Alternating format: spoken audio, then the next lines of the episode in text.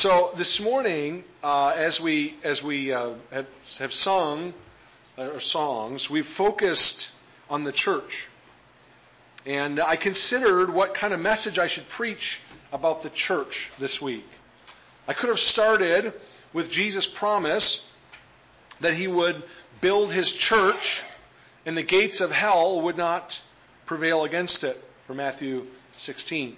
Or we could look at Paul's words in Ephesians Husbands, love your wives, as even as Christ uh, loved the church and gave himself for her. Other passages came to mind as I was thinking about what to preach this week. Passages such as Colossians 1, and Christ is the head of the body, the church, who is the beginning, the firstborn from among the dead, that in all things he might have the preeminence. Another wonderful verse of Scripture. Or I thought about something uh, from 1 Timothy 3, that you may know how you ought to conduct yourself in the house of God, which is the church of the living God, the pillar and ground of the truth. There are dozens of passages, actually, uh, that I could have chosen. But I was thinking this week about the song that we just sang, that, that Greg and Paulette and I just sang, O Church, Arise this song that sings about rising up. Um, and I thought, as I was thinking about that song and thinking about the church and what is the church, you know, the church is not a building, and the church is not a club. And the church is a body of believers who are committed followers of Jesus Christ and who have joined to one another by a covenant. This song, O Church Arise, that we sang, points us to two different figures. And next week we're going to sing it together, okay? So we sang it this week so you could hear it, and the next week we're going to sing that together. But it focuses on two different figures which describe the life of a Christian, a soldier going to war. And the first verses talk about rising up and putting your armor on and going out to fight and war against the captor who has captured the souls of men. And the last verse of the song talks about the Christian life, or the Christian as a runner in a race.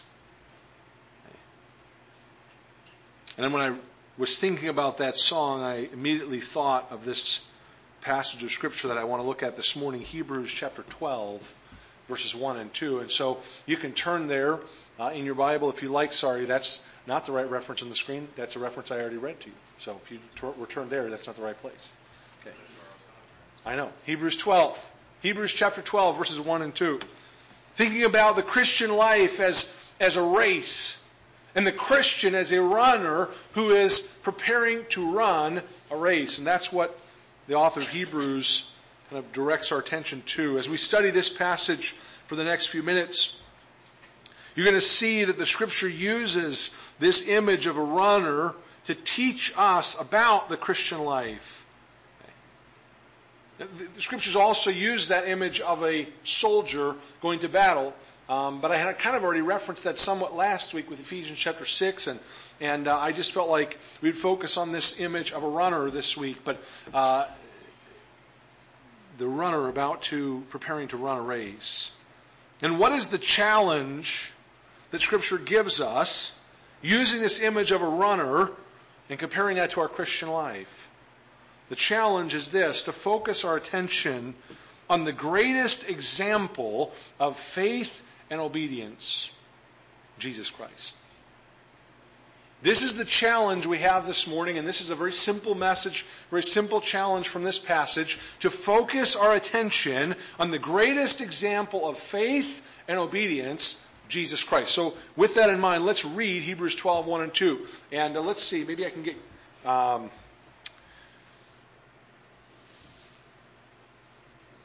let's see, maybe I can get Callie, or not Callie, I'm sorry, Chloe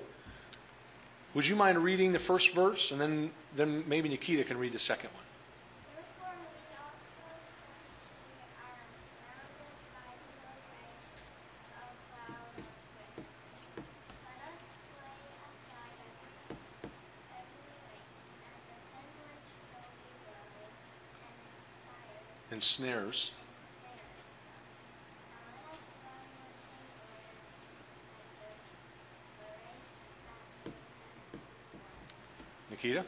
Looking unto Jesus, Jesus, the author and finisher of our faith, who for the joy that was set before him endured the cross, despising the shame, and, and has sat down at the right hand of the throne of God. Hebrews 12, 1 through 2. From the very first word of these verses, verse 1 there, we're directed to consider the previous chapter of Hebrews. The word is therefore. Directs our attention back to what has just preceded, and we, uh, we don't have time to look at Hebrews chapter 11 this morning. Okay. But in Hebrews chapter 11, we find nearly two dozen examples of men and women who obeyed God by faith, trusting His Word even though they never saw the realization of their hope in the Lord.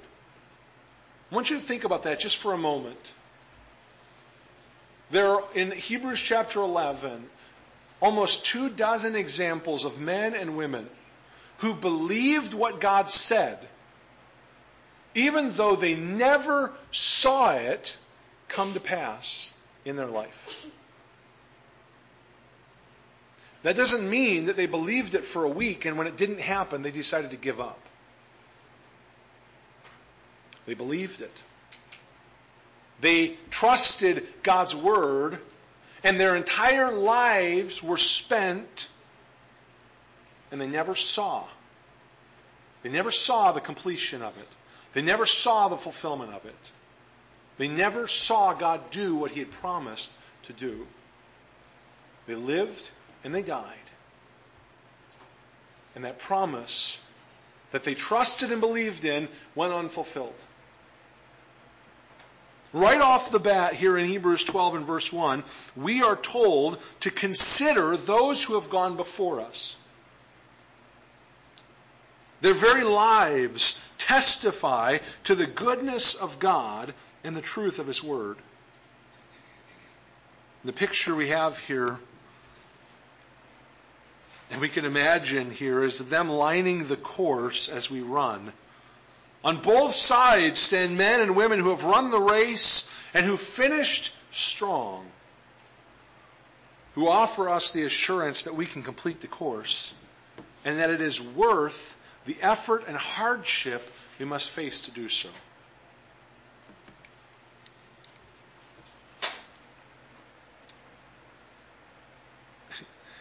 Uh, there's really one word that, that best describes what the author of Hebrews is trying to direct us to here. It's this word right here. Whoops. Example. Example. That's what they are. They are a witness, a testimony, an example to us. So, with that in mind, we begin this morning in a way, it's a very sobering reminder because it tells us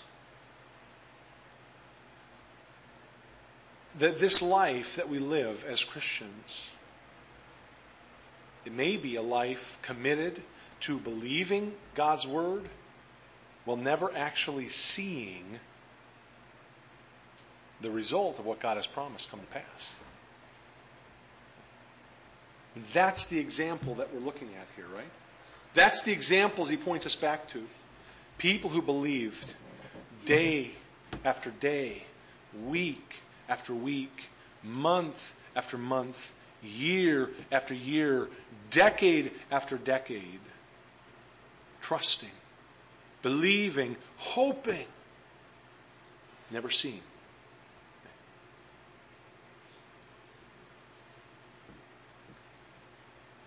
I read a, an illustration, an interesting kind of illustration about this. Warren Wiersbe uh, talks about a conversation that he had with the believer. The man said to him, I, I rarely ever read the Old Testament other than Psalms and Proverbs. And so Dr. Wiersbe said to him, asked him if he would read a verse of Scripture and directed him to Romans 15 and verse 4. Michael, would you read this verse for us, please? Romans 15, 4. For whatever things were written before were written for our learning, that we through the patience and comfort of the scriptures might have hope. Could you imagine? Man says, I don't ever read the Old Testament. Just read Proverbs and Psalms. I just skip over the rest of it. And then you read this verse. Whatever things were written before. What do you think Paul's talking about when he says whatever things were written before? The Old Testament. The whole thing. They were written for our learning. Why? That through the patience and comfort of the Scriptures, we might have hope. We look at the example of these people, and what do we see? Well, according to Romans 15, we learn patience and we receive comfort. And so Dr. Wiersbe says this about that exchange. One of the best ways to develop endurance and encouragement is to get to know the godly men and women of the Old Testament who ran the race and won. If you're having problems with your family, read about Joseph. If you think your job is too big for you, study the life of Moses. If you're tempted to retaliate, see how David handled this problem. This really isn't one of the major points of the passage. But it does explain to us, right at the outset of Hebrews 12:1, what our motivation is to follow the instructions that we find here. What, how, how should we be motivated here? There are many who have come before us. In Hebrews 11, as I said, gives almost two dozen examples. There are many who have come before us and have successfully finished the race. We ought to be strengthened by their example. We ought to be encouraged to keep on keeping on. Of course, this assumes that you and I are looking at their example in Scripture. The first thing we need to realize is just how important the Bible is in our everyday lives. We need to be committed to, to receiving a steady diet of God's Word, both the Old and New Testaments. There's just no substitute for it. And so before we even can get to the, the instructions here in Hebrews 12, 1 and 2, we have to understand this. That the scriptures are vital. We have to be feeding on and receiving the Word of God continually. We can't really hope to even see the course of the race that we're supposed to run if we're not meditating on Scripture daily. These examples are all around us. Lining the way Abel, Enoch, Noah, Abraham and Sarah, Isaac, Jacob and Joseph, Moses, Rahab, Gideon, Barak, Samson, Jephthah, Samuel, and David, all marking out the way of faith and obedience for us to follow. One question for you this morning. When was the last time you considered their testimony? When was the last time you read their witness? now, they found God's word to be true and God to be faithful, even though they lived their entire lives and never saw the fulfillment of God's promise. As we look at the examples of all of these men and women who've gone before us, they clearly mark out the way for us to follow. With that in mind, I'd like to turn our attention now to Hebrews 12, 1 and 2. And and, and, and look at the way in which we ought to run the race.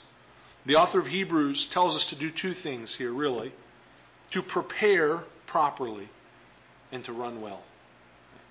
And that's what we're going to look at this morning. The first principle, and boys and girls, this is in your notes here. First principle is this put off anything that will distract you or slow you down. Put off anything that will distract you or slow you down. There's two categories of things included in this instruction, and, and here's what here's how the uh, uh, the author of Hebrews says it. Verse one: Let us lay aside every weight and the sin which so easily ensnares us. um, most of us, and I and I, listen, I'm putting myself right up here, so please don't be offended when I say this. Most of us um, have at least a little extra weight that we could stand to lose. And some of us have more than a little, okay? So I'm, I'll just, I'll just put that right out there, okay?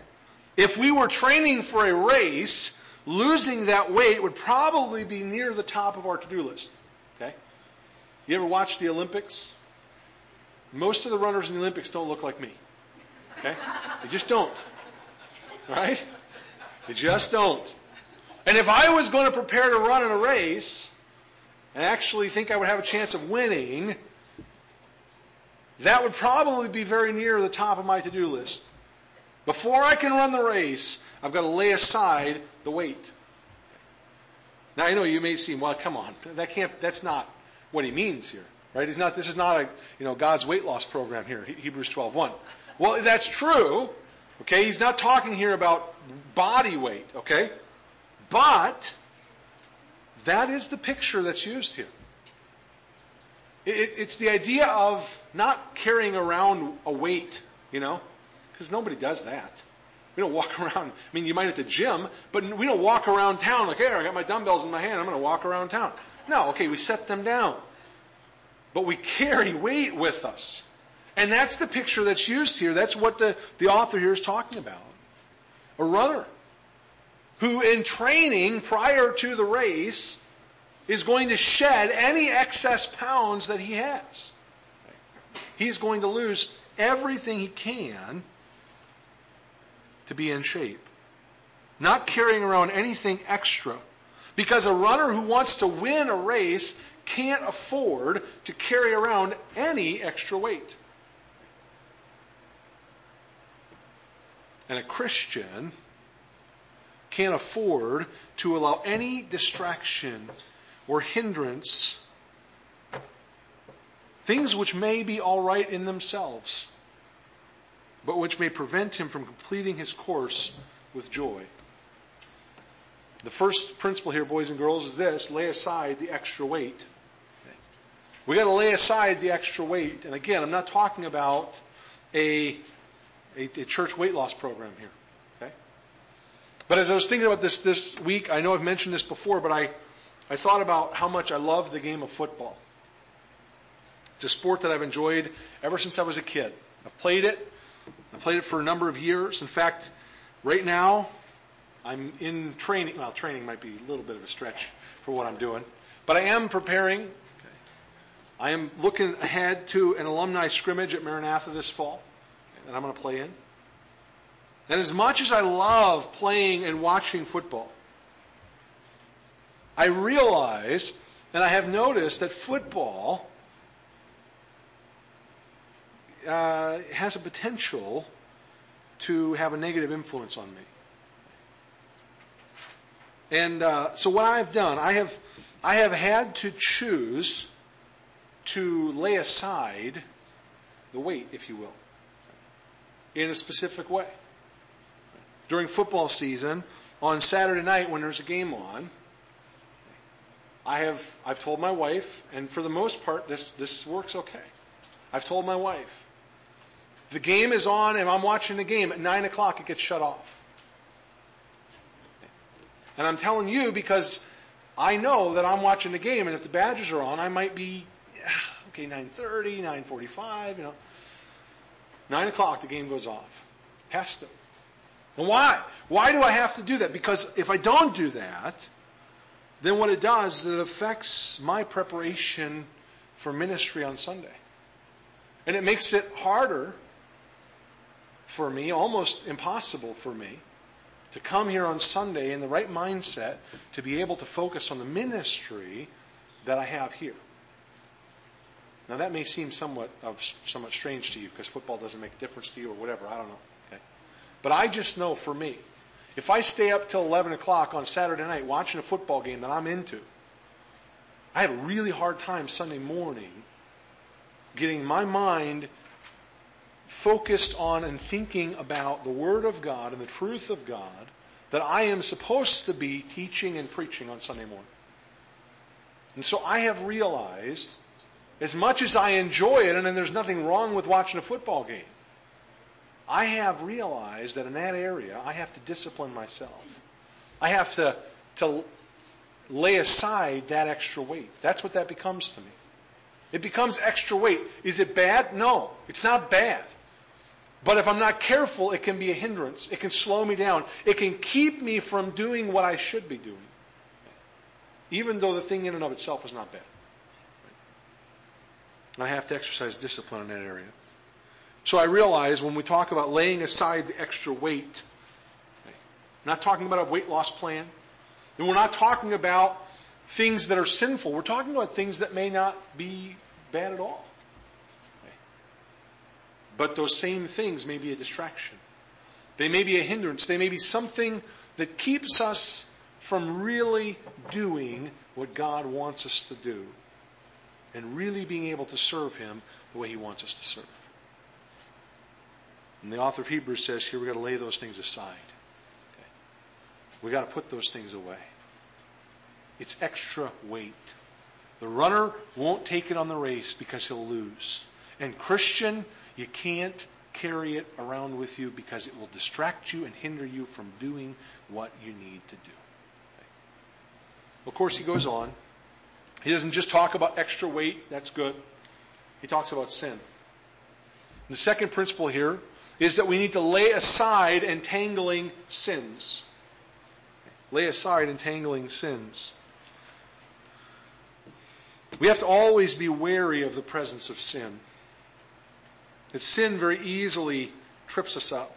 That's the, the word picture that we get here uh, in Hebrews 12. He says, this, Lay aside every weight and the sin which so easily ensnares us. He's not talking about a, a trap that's set on the road that we step into and all of a sudden we're stuck. He's actually talking about um, a runner trying to run a race wearing a long flowing robe. Just imagine that, you know? You're going to run a race. So you go and you get this long, heavy robe and you wrap it around yourself and you tie it at your waist and you're going to go run the race. And you're going to get a few steps into that race, and what's going to happen? The robe is going to start to entangle itself around your legs. And you're going to fall. That's the picture here. It's sin that, that wraps itself around us okay, and trips us, causing us to fall. It's not just a distraction here. It's not just carrying on extra weight, which slows us down. It's something that will actually trip us and cause us to fall. That's sin. More serious than a distraction, but in both cases, we're to lay them aside. What is the sin? Some people have suggested, you know, because he says here uh, that we are to lay aside the sin which so easily besets. And some people have suggested that the author of Hebrews has a specific sin in mind here. Well, maybe. If so, it's probably unbelief. I mean, the whole chapter of chapter 11 is talking about faith and believing and trusting in God, and so that sin of unbelief would be that.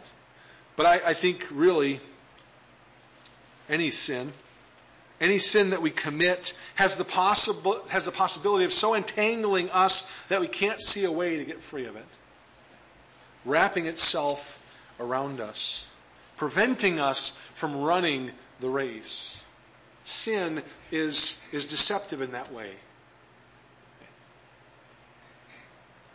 You know, I've seen different illustrations of sin and its effects over the years. Um, just saw a really interesting one this week, but I didn't have time to get it together and show it to you. Um, but I remember when I was a kid in Sunday school, and I remember someone, you know, doing the illustration, taking a piece of thread, just taking a spool of thread, having a child come up to the front and binding their their hands together with a piece of thread. And even a small child can just break the thread free. It's no big deal. And then they do it again, but this time they bind it with two or three times around, and you know, a little bit harder, they can still break through. And the next time they bind it and they begin to wrap it around over and over. And that little thin piece of thread that's so insignificant and small, once you begin to wrap it around and around and around and around, it becomes impossible to break. That's kind of the way that sin is here. And that's the, the, the, the depiction here. It just ensnares, it entangles us, it wraps us up.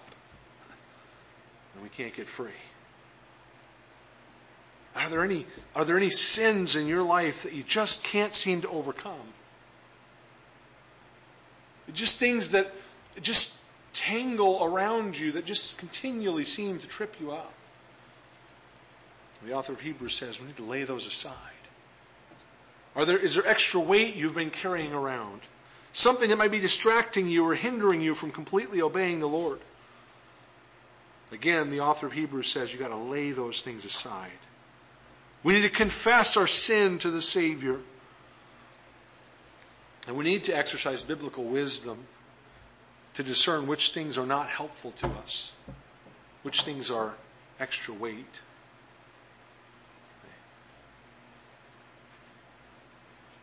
This is all part of the preparation to run the race. But what kind of race is it? I mean, if we're going to prepare to run the race, okay, we're going to lose the weight. We're going to we're going to lay aside anything that would trip us up, the sin and the distractions and the other things. Okay, I'm going to lay those things aside. I'm going to get rid of extra things. I'm going to get rid of things in my life that might distract me from serving Christ. And I'm going to get rid of and confess sin. And, and I, yes, yes, I'm going to do all those things to prepare for the race. But, but what kind of race is it? And how do we run this race well? Well, Leon Morris gives us a helpful thought here. He says the author is not thinking of a short, sharp sprint, but of a distance race that requires endurance and persistence.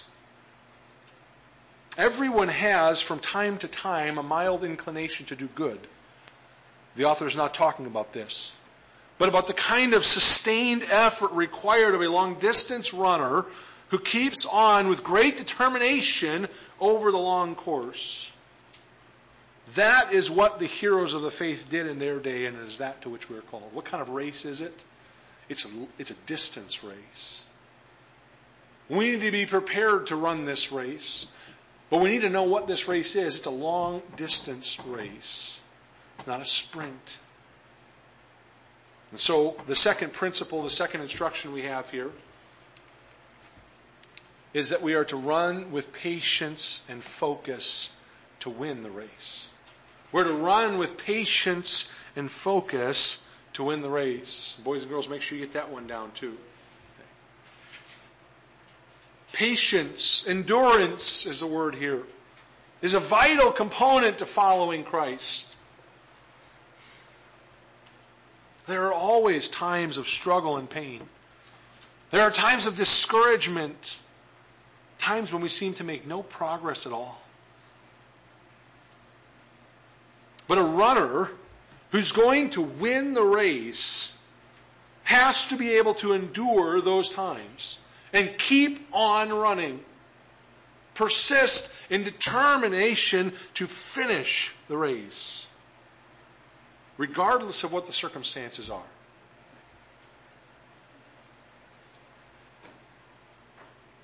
And so the first thing, the first principle underneath this that we hear, that we have is determined to finish the race. I think that's what he's saying here. He says the end of verse 1, let us run with endurance the race that is set before us. He doesn't say let's start the race with passion. Let's start the race with everything we've got.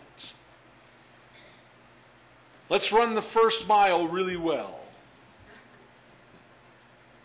Let's run the race, the whole thing. With what? With speed? No. With endurance. See, that's what it takes to get from the start to the finish of the race endurance.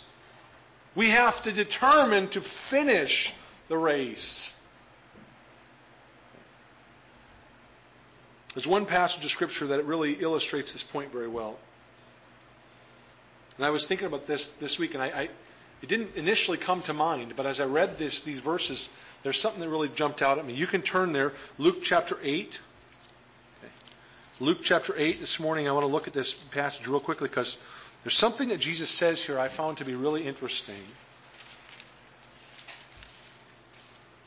It's, the, it's a parable that Jesus teaches. You're probably familiar with it. It's the, the parable of this, the soils, where he talks about a sower that goes out and sows seed and four different types of soil that the seed lands on. Right? The first soil was hard packed and the seed couldn't penetrate. And so the birds came and took it away. But then there were three other kind of soils, and in all three instances, those soils received the seed, and they provided a good place for the seed to sprout. Right? Jesus describes those soils. There's the, stony soil, there's the thorny soil, and then there's the good soil. I want you to listen to how Jesus um, explains the parable. Luke chapter 8, verse 13. He says, The ones on the rock, that's the stony soil, are, are, are those who, when they hear, receive the word with joy. And these have no root, who believe for a while, and in time of temptation fall away. Notice that? They, they start out really good, and they go along for a while, but then temptation comes, and they fall away. Look at verse 14. The ones that fell among thorns are those who, when they have heard, go out and are choked with cares, riches, and pleasures of life and bring no fruit to maturity. Again. Oh, they receive the seed and it grows. But it never really makes it all the way to maturity. It goes part way. It, it springs up, but then it gets choked out by the weeds. But then listen to the description of this third, of the last, the fourth and final soil, verse 15. The ones that fell on the good ground are those who, having heard the word with a noble and good heart, keep it and bear fruit with what? Patience. What is it that distinguishes in this parable the good soil from the other two soils that appear to be very similar, at least on the surface. What's the one thing that distinguishes them? Patience. Patience. Endurance. That's the one thing that makes the difference. Patience differentiates the good soil from the other two types of soil here. It's easy to start a race. It's easy to start a race. It takes endurance, determination to finish the race. The author of Hebrews is telling us in Hebrews 12 and verse 1 that we are to run the race with determination to finish the race. It's never enough to start. Never enough to start along the course of the race. We have to determine to finish the race. And see, here's the thing. As I read through this, the three things we've already touched on laying aside the extra weight, uh, laying aside entangling sins, determining to finish the race these things we can't do. We can't do these things. I mean, we can try to do these things, but I guarantee we're going to fail at these things. If not for the last one.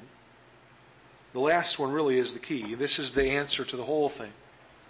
This is the most important of all of them. Focus on the one who finished the race. Focus on the one who finished the race. The author of Hebrews says that we're run the race with patience. But then look what he says, beginning there in verse 2 looking unto Jesus, the author and finisher of our faith. I found it interesting this week, this word looking here. It means to take our eyes off of other things and fix them on something.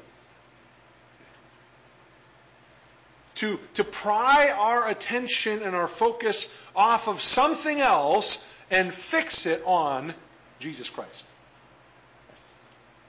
whatever else we're looking at, whatever else we're tempted to look at. We're to take our eyes off of that. And we are to look and focus our attention completely on Jesus Christ, the one who finished the race. He should be the focal point of every decision that we make. The filter through which we discern between what is good and what is best. He's both the author and finisher here. That means he's the one who blazed the trail for us to follow. But it also means he's the one who successfully completed the entire course.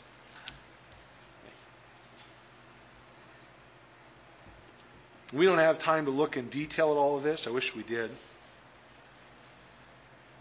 How it describes what he did. For the joy that was set before him, he endured the cross, despising the shame. One author said that Jesus looked through the cross. I like that. I like that expression. Jesus looked through the cross. And what did he see on the other side? He saw joy. Joy of what? The joy of being able to offer salvation to us, to lost sinners. He, he looked at the cross, but he didn't just see the cross, he saw the other side. Okay. There was joy. There's exultation and glory. Because notice what else it says about him. He endured the cross, despising the shame, and has sat down at the right hand of the throne of God. That was what was on the other side of the cross for Jesus exaltation, supreme authority. And so he endured the cross. And his example is the best example we can look at. It's the perfect example. He ought to be our attention and our focus because he is the perfect example of faith and obedience. He's the perfect example of someone who laid aside the weight and laid aside the sin and focused with determination to run the race and reach the goal. And he did it. And he completed it perfectly. And so he is the one to whom we look. All other examples, including all the examples in, in Hebrews 11, all of those examples are only good examples to us insofar as they point us to Christ. I, I think of John the Baptist. In John chapter 1 and chapter 3, he said, I am not the Christ. I baptize with water, but there stands one among you whom you do not know. It is he who coming after me is preferred before me, whose sandal strap I'm not worthy to loose. He said, He must increase and I must decrease. Oh, the example of John the Baptist is a good example to follow. Why? Because he pointed us right to Christ. And he said, Listen, it's not about me, it's about Christ. Paul, the Apostle Paul, wonderful example to us, right? Why? Why was the Apostle Paul a great example? Because he said, Imitate me just as I also imitate Christ. That's why his example is worthy because he was following Christ. Moses, right? Even Moses pointed to Christ. Deuteronomy, he said, The Lord your God will raise up for you a prophet like me from your midst, from your brethren. Him you shall hear. Moses pointed to Christ. All of these examples of faith and obedience are good examples only so far as they point us to Christ. Christ ought to be our focus. How is it that we can lay aside the weight? How can we lay aside the sin? How can we run with patience, endurance? Only by looking to Christ. Only by focusing everything, our entire attention on Him. It's a radio personality that likes to say, focus like a laser beam. Let's do that. Let's focus like a laser beam on Jesus Christ. That's it. He's the center He's the edge. He's everything. It's right there focused on Him. He's the one we watch. He's the one we look to. We keep our eyes focused on Him. And if we do, we can see the way to obedience and faith. We can run the race with patience until the end. We can endure. And so, what are you struggling with today? Maybe you see the race and you just feel overwhelmed.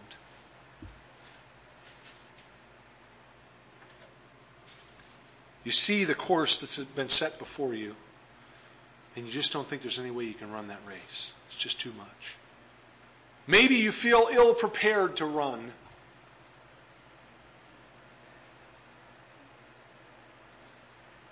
Maybe you feel like you could start the race, but you just don't have just don't have the patience to endure to the end. Maybe you just are unsure about the route. You don't know how to run the race, where to go. There's one answer to all of these issues. There's one solution, and that is turn to Christ completely. We focus our eyes on Him. We realize that we can't get by without Him. As I was thinking about this this week, how do I describe this really adequately? All I can think of is a radical helplessness. Realizing that it's impossible for us to do this. We can't do it. We recognize that we are helpless without Him.